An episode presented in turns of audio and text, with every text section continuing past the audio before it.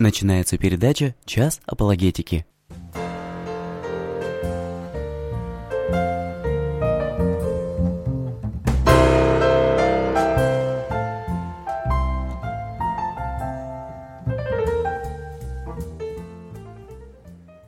Добрый день, дорогие друзья! В прямом эфире на радио Мария передача «Час апологетики», которую ведут сотрудники Центра апологетических исследований и теперь уже можно с радостью сказать всем христианам восточной и западной традиции «Христос воскрес».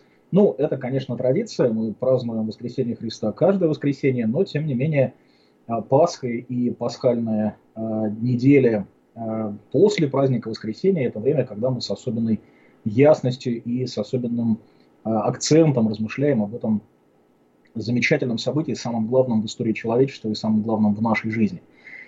И, конечно, это одна из самых важных тем апологетики, о которых мы не раз говорили и к которой мы еще не раз вернемся. Вы слушаете передачу из архива «Радио Мария». И э, за минувшее время, пока мы с вами не виделись, а э, мы с вами не виделись в прямом эфире уже месяц, а последнюю передачу вел мой э, друг и э, коллега Павел Стлеров, э, много всего интересного у нас э, появилось, и в частности на нашем собственном канале в YouTube появилось несколько очень интересных программ, которые, я думаю, вам было бы интересно посмотреть. В записи, если вы не присоединялись к ним в прямом эфире.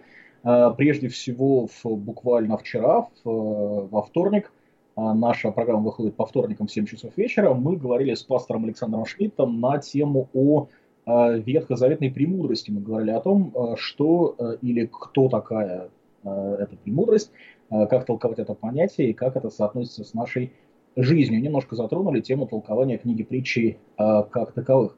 До этого на протяжении двух недель Павел Слеров говорил на очень важную и до сих пор, как ни странно, животрепещущую тему Церковь Последнего Завета или Виссарион. Как вы знаете, сейчас происходят определенные судебные или досудебные действия, а, связанные с Виссарионом и его ближайшими помощниками, и э, учитывая, что тема достаточно злободневная, и Церковь Последнего Завета до сих пор существует, Павел Слеров две программы посвятил этой теме, и интересно они были тем, что э, в комментариях э, с тем, о чем говорилось в программе, взаимодействовали люди, представляющие, собственно, вот организацию Церковь Последнего Завета. В основном это были бывшие члены организации, но, кроме того, мы получили ряд э, сообщений от действующих членов, которые пытались как-то э, отстоять свою правоту.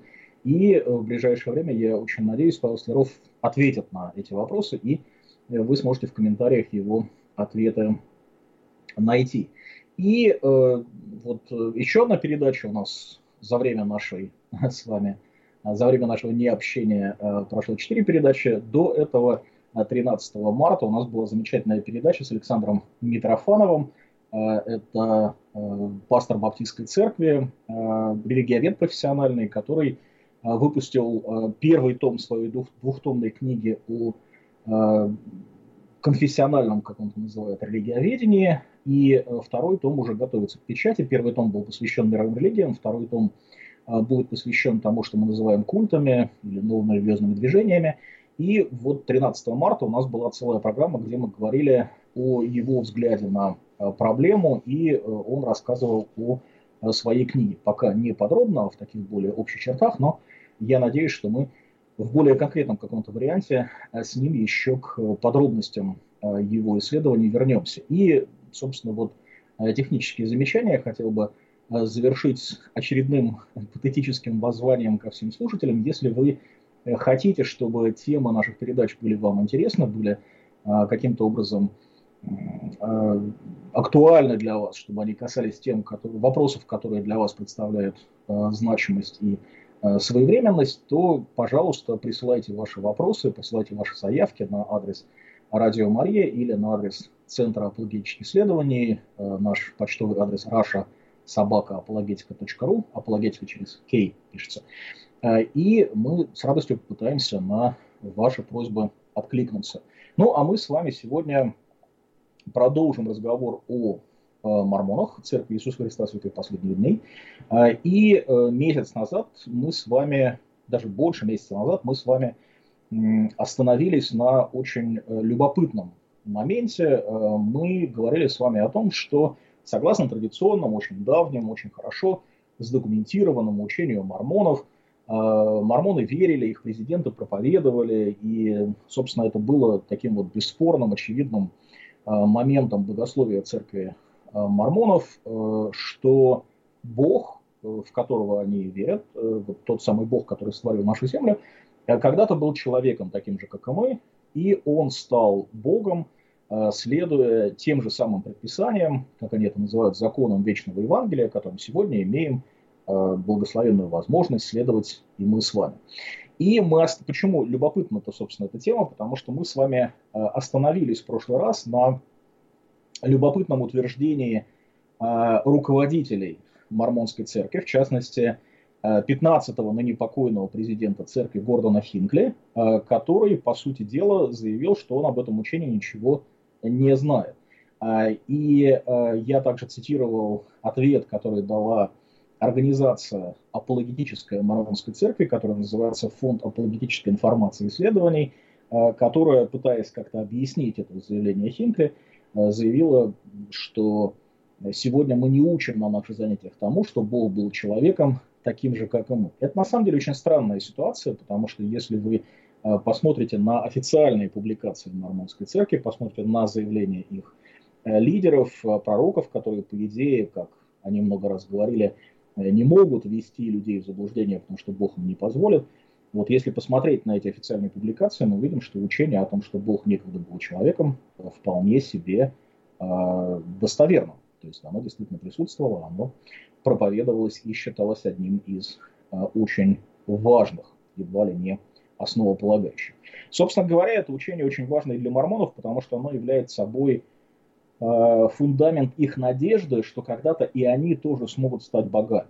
Потому что, как мы много раз говорили в учении мормонов, э, каждый человек, э, который э, следует учению церкви мормонов, Э, если он выполняет определенные предписания, э, которых достаточно много, и соблюдает определенные э, предписания, определенные традиции, выполняет определенные обряды, то по окончании своей земной жизни, умерев и воскреснув, он имеет возможность претендовать на то, чтобы стать Богом в высшем разделе, на самом высшем уровне высшего небесного царства. Мормонов, напоминаю, их всего три – и э, богами станут только те, кто попадет на самый-самый высший уровень, самого высшего из трех небесных царств. И э, вот как раз учение о том, что человек когда-то, Бог когда-то был человеком, э, оно является такой, таким залогом, основанием, фундаментом надежды мормонов на то, что когда-то они тоже смогут стать Богом, пройдя тот же самый путь, которым прошел их Бог перед ними.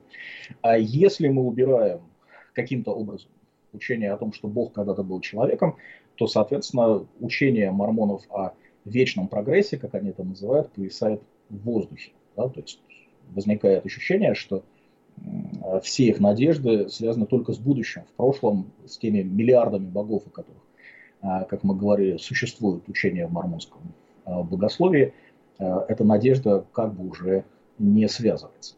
Ну и, правда, это учение имеет оборотную сторону, потому что, согласно учению мормонов, о котором тоже мы с вами уже несколько раз упоминали.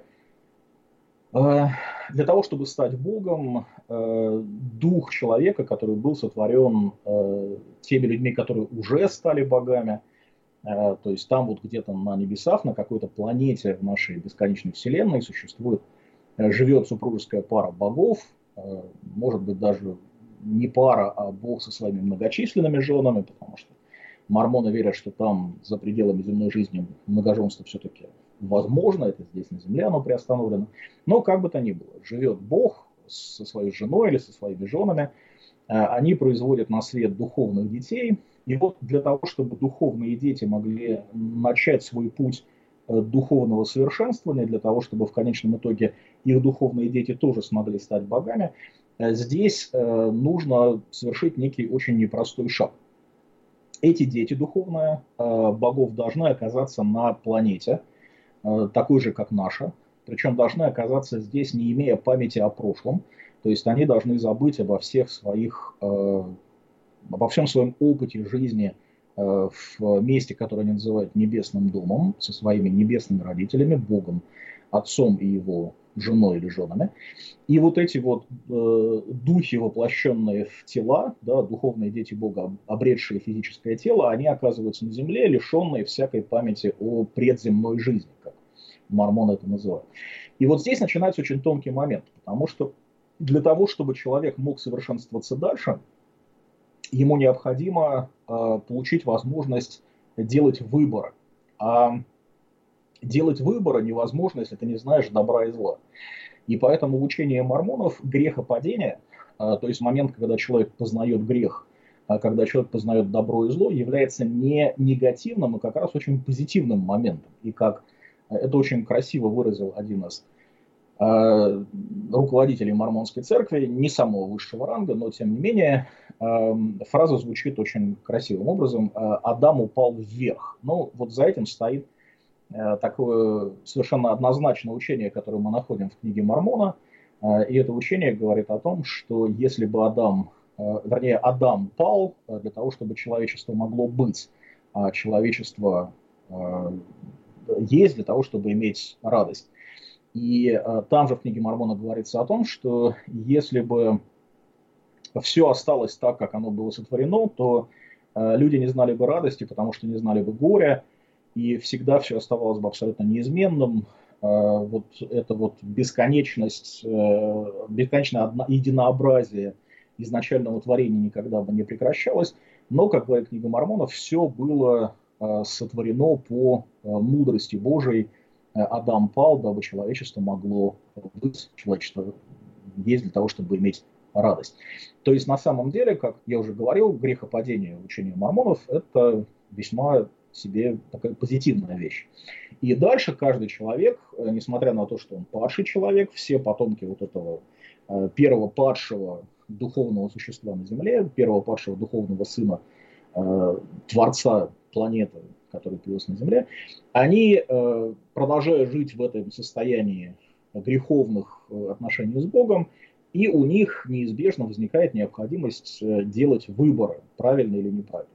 И в силу того, что все эти люди, все вот эти воплощенные духовные дети Бога, как говорит учение мормонов, обладают свободой воли, их выборы, они абсолютно свободны. То есть каждый человек свободен в своем выборе. Тот, кто делает правильные выборы, тот, кто следует правильным законам и правильным указаниям от э, своего Творца, тот в конечном итоге доходит до э, момента, э, когда он может сделать окончательный выбор, проделать определенные правильные шаги, определенные правильные обряды совершить и стать э, тоже Богом после смерти и воскресения.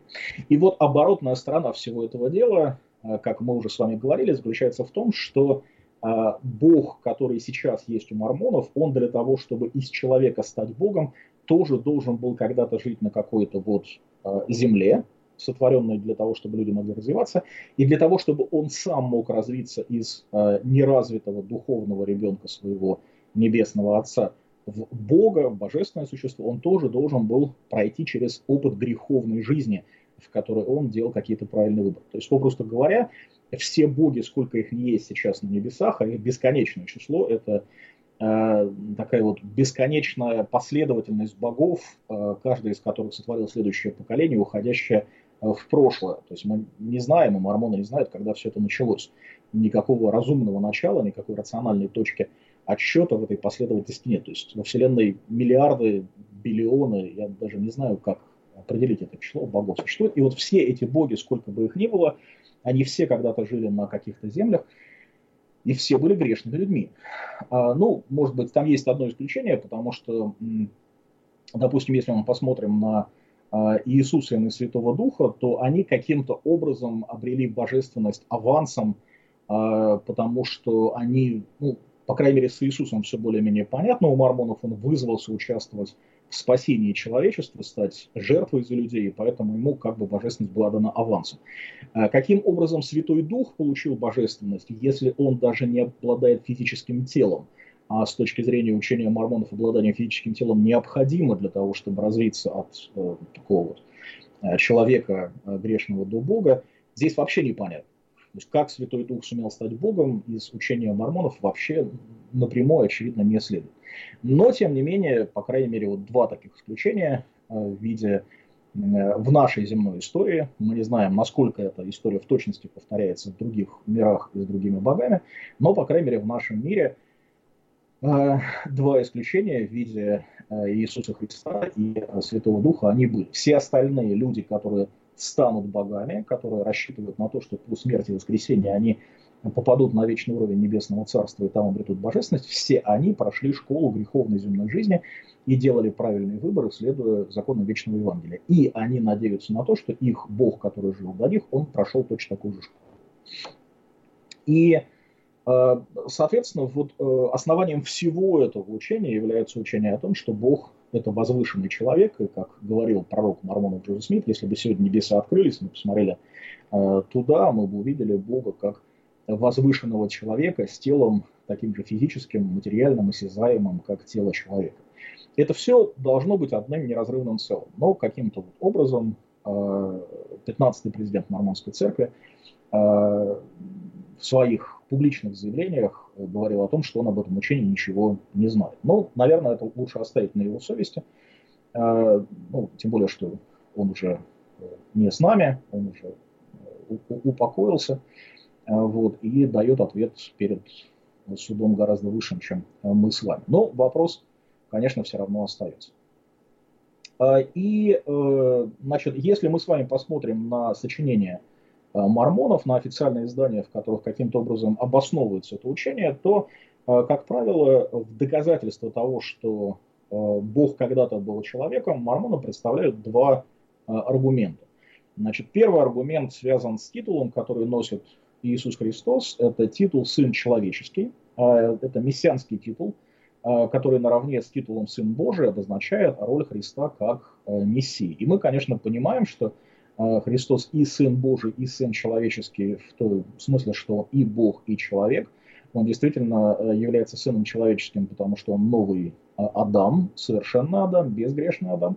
А, и э, он действительно родился от человека, стал человеком, по виду стал как человек. То есть вот все те вещи, которые Писание говорит о его человеческой природе, они все охватываются понятием «сын э, человеческий». Ну, не считая того, что это действительно просто титул мессианский, который э, к нему прилагается в Писании. Однако мормоны строят на этом очень любопытную логику. Они говорят, раз Иисус сын человеческий, значит его отец был человеком. То есть э, Бог э, был человеком. Но это очень странная логика, потому что э, не то, что странная логика, это нарушение банального логического закона. Это то, что в логике называется предвосхищением основания или порочным кругом, когда человек в качестве обоснования своего утверждения ссылается на некий тезис, который сам, в свою очередь, нуждается в доказательстве.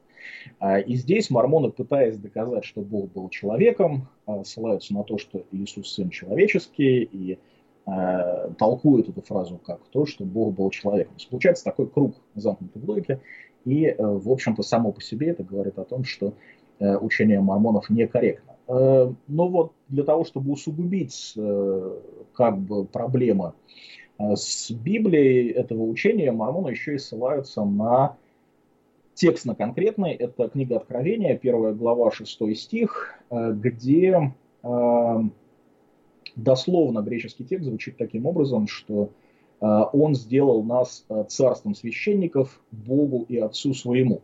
Ну, там речь, конечно, идет о Христе. Он сделал нас царством священников Богу и Отцу своему. Вы слушаете передачу из архива «Радио Мария».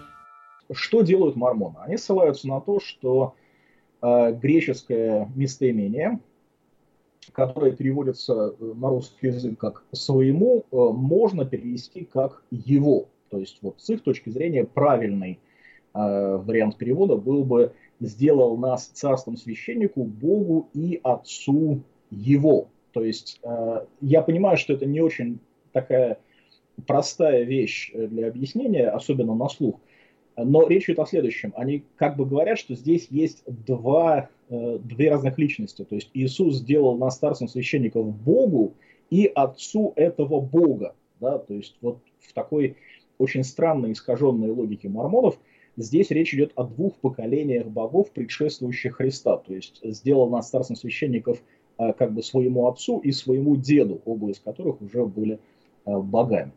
Но э, сама конструкция греческая, которая здесь использована, она исключает возможность такого толкования, потому что если мы посмотрим внимательно на греческий текст, мы увидим, что здесь есть э, два существительных, которые стоят в одном падеже, которые соединены с э, союзом соединительным «кай» или «и».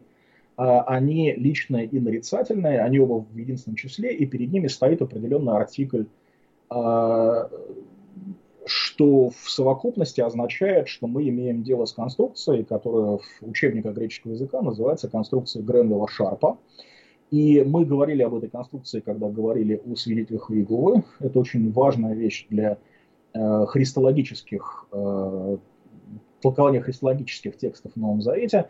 И, кстати, э, по этому поводу есть одна совершенно замечательная глава, очень большая в учебнике э, Олоса, продвинутая грамматика Э, греческого языка. Если вы с ним знакомы или можете его достать, то обязательно почитайте. Это очень важная глава, где очень подробно эта идея объясняется и обосновывается. Уоллес показывает, почему это правило работает. Так вот, с точки зрения правила Гренвилла Шарпа, два существительных, которые находятся в такой конструкции, они относятся к одному и тому же лицу или к одному и тому же объекту. То есть на самом деле когда Господь говорит о том, что э, Он сделал нас, или когда и Он пишет о том, что Он сделал нас э, царством священников Богу и Отцу своему, Бог и Отец это одна и та же личность. Да? То есть вот с точки зрения конструкции греческой речь идет не о двух разных личностях, а об одной и той же. Поэтому вне зависимости от того, говорим, переведем мы это как «сделал нас царство священников Богу и Отцу его» или «Богу и Отцу своему», так будет более правильно, речь идет об одной и той же личности, о Боге Отце. Господь нас сделал царством священников для своего божественного Отца. Поэтому э, наш перевод совершенно адекватен, а толкование святителя Иегова совершенно неадекватно. Э, прошу прощения, конечно, мормон совершенно неадекватно. Вот. Но э, сам факт того, что мормоны пытались доказать это учение, говорит о том, что это учение воспринималось ими всерьез, и те попытки Гордона Хинкли уйти от этого учения, которые мы с вами видели э, в его выступлениях э, в прессе, они действительно производят очень странное впечатление. А, ну вот давайте мы с вами перейдем к следующей теме, тоже очень интересной. Это тема об имени Бога. И интересна она, конечно, не так, как у свидетелей Иеговы, потому что в отличие от свидетелей Иеговы, у мормонов эта тема приобретает ну, совсем другой характер. Если свидетели Иеговы говорят о том, что э, человек, который хочет спастись, должен знать а, и употреблять вот то единственное имя, которое есть у Бога, у единственного Бога, да, это имя Иегова, тетаграмма Иегова. А, и, соответственно, для них это такой вот момент сатирологический, это момент, который отличает истинных верующих, людей, которые могут рассчитывать на спасение. А у мормонов здесь все гораздо проще. Для них сатирологического ничего в этом вопросе нет. А, здесь эм, их богословие, оно использует имя или имена, точнее, которые есть в Ветхом Завете, э, для того, чтобы разделить отца и сына. То есть такая вот очень любопытная картина получается.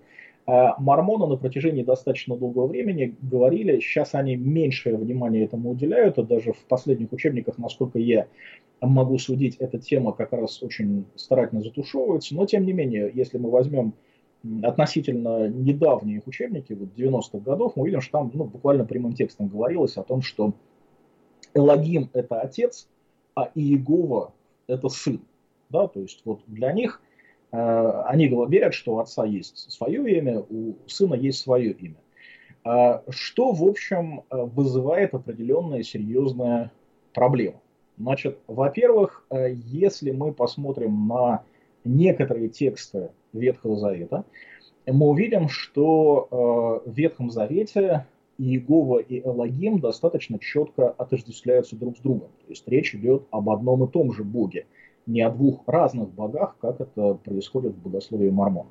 Например, если мы посмотрим на Второзаконие 4.35, мы увидим там следующее. «Э, «Тебе дано видеть это, чтобы ты знал, что только Господь, или в оригинальном тексте Иегова, или Яхва, есть Бог, Элогим, и нет еще кроме его. То есть в этом тексте Бог сообщает пророку о том, что Яхва это и есть Элогим.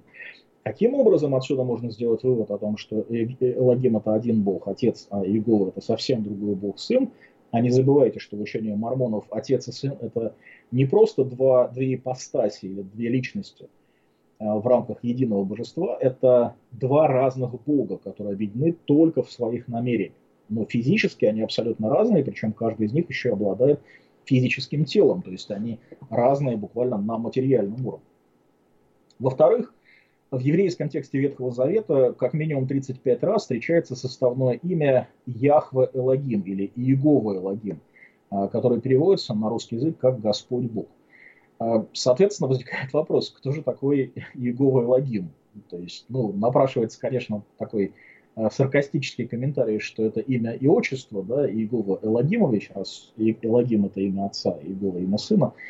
Вот, ну, собственно, мормоны, конечно, такой сарказм не допускают, но они, тем не менее, все-таки говорят, что ветхозаветные пророки иногда называли так Иисус, Иисуса, потому что Иисус одно с Богом и также является Богом. Но это объяснение настолько невнятно с точки зрения мормонского богословия, что едва ли с ним можно согласиться, потому что мормоны считают э, имя Элагим личным именем Бога Отца, то есть именно конкретным обозначением Отца э, Иисуса. И, э, соответственно, даже если вот мы говорим о том, что Иисус Бог и Отец Бог, то при этом совершенно непонятно, как имя э, одного Бога перекочевывает, перекочевывает на э, другого Бога. Более того, если бы ветхозаветные пророки действительно хотели всего лишь подчеркнуть божественность Иегова, то есть если бы речь шла о том, что Иегова такой же Бог, как Отец, то, скорее всего, они использовали бы слово «бог» в единственном числе, то есть «эл» или «элоах». Вряд ли они бы а, использовали вот это слово «элогим», которое само по себе является существительным множественного числа, а, и а, которое мормоны воспринимают как а, имя собственное. Да? То есть нет никаких причин называть а, второго как бы бога, да, вот, сына бога отца, который авансом получил право называться богом, а, словом во множественном числе. По отношению к Богу еще как-то можно объяснить, что это личное имя, логин, но в конце концов имена никаким правилам не подчиняются. Как назвали, так и назвали. Но почему логимом называют э, сына, э, совершенно непонятно. это вот абсолютно какая-то такая нелогичная идея с точки зрения Ветхого Завета. Интересно, что э, у Джозефа Смита, если покопаться в его наследии, э, Джозеф Смит, напоминаю, это был первый пророк Мормонской церкви, основатель ее, если покопаться в его наследии, можно найти некоторые утверждения, согласно которым а, Иегова и Элогим – это на самом деле одна и та же личность. То есть он отождествлял Иегову и Элогим. И э, если посмотреть на высказывания последующих лидеров церкви, то возникает э, ощущение, что эта идея э, о том, что Иегова и Элогим – это одно и то же, одна и та же личность, эта идея сохранялась в церкви мормонов вплоть до чуть ли не 1915 года. А почему мы знаем эту дату? Потому что в 1915 году апостол мормонов, которого звали Джеймс Телбадж, один из э, наиболее а, таких весомых богословов мормонской церкви, если вообще можно говорить о мормонском богословии, а, он опубликовал книжку под названием «Jesus the Christ», или Иисус Христос. И вот в этой книге окончательно была сформулирована та позиция, которая на протяжении долгого времени э, в учебниках мормонов озвучивалась, да, что Иегова это сын, а Илогим это отец. И, как я уже говорил, сейчас а, в последнее время у меня складывается впечатление, что мормоны эту идею опять начинают немножко заметать под э, коврик, под половик, то есть они уже э, вот так прямо не говорят. Но, тем не менее, а если мы посмотрим на вот некоторые современные публикации мормонов, э, допустим, э, на сайте у них есть такая книга, называется «Руководство к священным писаниям». Это что-то типа тематического справочника, где э, какие-то термины расположены в алфавитном порядке, им даны краткие объяснения. И вот, значит, они пишут. Бог-отец. Обычно это отец или Элохим, которого называют Богом. Его называют также отцом, потому что он отец наших духов, Бог Отец, верховный правитель Вселенной, Он всесильный, всезнающий, посредством своего духа присутствует повсюду. Здесь имеется в виду не Святой Дух как личность, а Святой Дух как энергия исходящая Бога Отца. Мы когда-то говорили с вами о том, что Мормонов два Святого Духа. Человечество связано с Богом особыми отношениями, которые отличают человека от всех других творений. Все мужчины и женщины – духовные дети Бога. Ну вот, э, собственно, в этой цитате нас интересует именно первая фраза «Бог Отец». Обычно это Отец или Элохим, которого называют Богом. Ну, не совсем понятная фраза, мягко говоря. То есть э, Бог Отец обычно это Отец или Элохим, которого называют Богом. То есть он обычно Элохим а, или он обычно Отец. Вот, э, какой-то ясности абсолютной в этом определение найти невозможно. И понять, что именно имеется в виду до конца тоже невозможно, но тем не менее э, каким-то образом отец с Лохимом здесь отождествляется. А, э, в учебном пособии, которое называется «Учение Заветы и история церкви», учебное пособие для студентов заочной семинарии, э, раздел блок 28, день 1, это комментарий на 129-130 разделы учения заветов, мы находим такую вот цитату, э, тоже некое определение, которое дают мормоны. Э, Бог Сын. Э, дальше идет определение. Бог Сын – это Бог, известный как Иегова, это Сын Иисус Христос. Иисус действует по руководству Отца и пребывает в нем в полном согласии. Все человечество его братья и сестры, поскольку он самый старший из духовных детей Элохима, то есть здесь мы видим уже гораздо более конкретное понятие.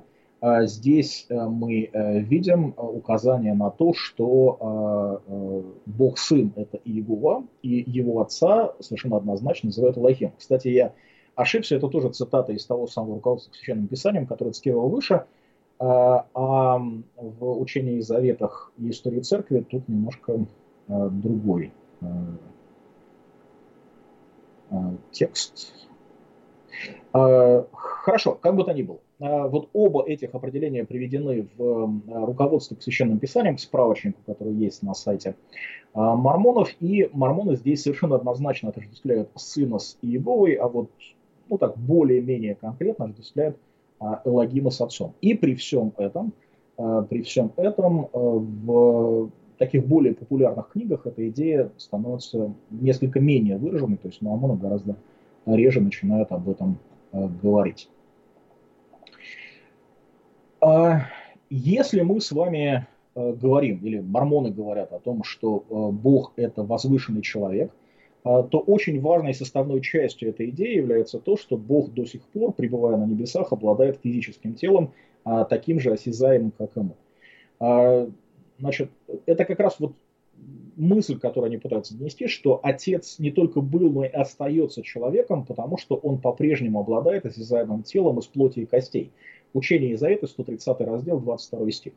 И, э, как правило, это учение э, ссылается на два аргумента. Первый – это на то, что человек был создан по образу Бога, и э, они понимают под образом Бога именно телесное сходство. Однако Писание говорит нам о том, что Бог есть Дух, и говорит нам о том, что дух плоти и костей не имеет. То есть э, можно сейчас долго говорить по поводу того, что такое образ Божий, но в данном случае человек э, как тело, да, вот как тело человеческое, не может быть создано по образу Бога, потому что у Бога с библейской точки зрения э, тела нет. Бог есть дух. А Бог бесплотен. И второй момент, мормоны ссылаются на антропоморфное описание Бога, где в Ветхом Завете мы находим фразы такие, как перст Божий, лицо Божие, э, там, десница Божия и так далее. И мормоны считают, что это описывает как раз э, человеческую природу, человеческое тело э, Бога Отца, который находится на небесах. Но на самом деле, конечно, это все буквально, буквальными описаниями не является. Если мы любые образное описание Бога будем воспринимать как буквальные, у нас возникнет серьезная проблема, потому что, ну, допустим, распространенный пример, э, очень известный э, Псалом 90, э, стих 4, «Перьями своими осенит тебя, и под крыльями его будешь безопасен». То есть почему мы воспринимаем буквально утверждение о том, что у Бога есть там, пальцы, руки и лицо, но не воспринимаем буквально утверждение о том, что у него есть крылья и перья. А это объясняется только тем, что мормонам выгодно, или в их богословии им удобно считать Бога возвышенным человеком, но неудобно считать возвышенным голубем или возвышенной курицей, я уж не знаю, как это вписывалось бы в их богословие, но соответственно, мормоны принимают всерьез антропоморфное описание Бога, но вот такие зооморфные описания они отвергают стра- с- сразу. Более того, апостол Павел в послании к римлянам 1.22 совершенно отчетливо говорит о том, что желание человека приписать Богу подобие тленному человеку и птицам, и четвероногим присмыкающимся, ну, мормоны, конечно, птицам, четвероногим присмыкающимся сходство Богу не приписывают, но тленному человеку приписывают э, совершенно однозначно. А, и Павел говорит о том, что вот это желание у человека возникло в результате грехопадения. То есть это как раз следствие наших нарушенных отношений с Богом. Э, и такой вот, а, ну, пара таких замечательных цитат по этому поводу – а, собственно, вот тот стих, на который я ссылался, учение из Завета, 130 глава, 22 стих, 130 э, раздел, 22 стих. «Отец имеет тело из плоти и костей, такое же осязаемое, как тело человека». И э, цитата из э, книги, это женщина, Дайен Спенглер ее зовут. Если честно, я не помню, какой пост она занимает в мормонской иерархии, но, скорее всего, она кто-то из преподавателей там, женского служения или служения милосердия работников, и она, скорее всего, выступала на некой конференции, ну или просто написала вот статью для журнала Леохона. Эта статья была опубликована в журнале Леохона за июль 2005 года. А, то есть кто-то скажет, что у мормонов нет женщин-священников, поэтому голос женщин не имеет значения, но не забывайте, это Леохона – это официальная публикация мормонской церкви которая проходит редактуру определенную, которая выражает точку зрения мормонской церкви. То есть, если они взяли статью, написанную женщиной, опубликовали, значит, а, ну, в какой-то мере они с ней были согласны. Одна из основных истин, пишет Дайен Спенглер, в этом вопросе заключается в том, что наличие физического тела присуще Богу. Иначе говоря, если у вас есть тело, то вы больше похожи на Бога, чем если бы у вас его не было. Мы практически единственная религия, имея в виду мормонов, а, пишет она, вероучение, которое гласит, что у Бога есть осязаемое тело из плоти и костей, и что наше тело было создано в буквальном смысле по его подобию. В драгоценной жемчужине мы читаем, по образу тела своего мужчину и женщину сотворил он их. А, ссылка на книгу Моисея, 6 глава, 8 стих. Чтобы стать такими же, как Бог, требуется получить тело, похожее на его, и научиться правильно относиться к нему и управлять им – те, кто отказался следовать Богу в предземном существовании, были лишены права получить смертное тело. Пророк Джоэл Смит утверждал, что наказание сатаны стоит в том, что у него нет тела. То есть э, вот как раз этот момент, да, о котором мы говорили немножко выше. Для того, чтобы кто угодно мог стать Богом, ему необходимо прийти на землю, пройти школу земной жизни и сделать все это в человеческом теле. Единственное, кто был лишен права иметь э, тело, кто, имел право, кто был лишен права прожить человеческую жизнь, и не был, соответственно, человеком на земле, это были вот те самые бесы, а, последовавшие за сатаной в предземной жизни во время мятежа, которые были наказаны тем, что они не имели права, не имели возможности воплотиться на земле.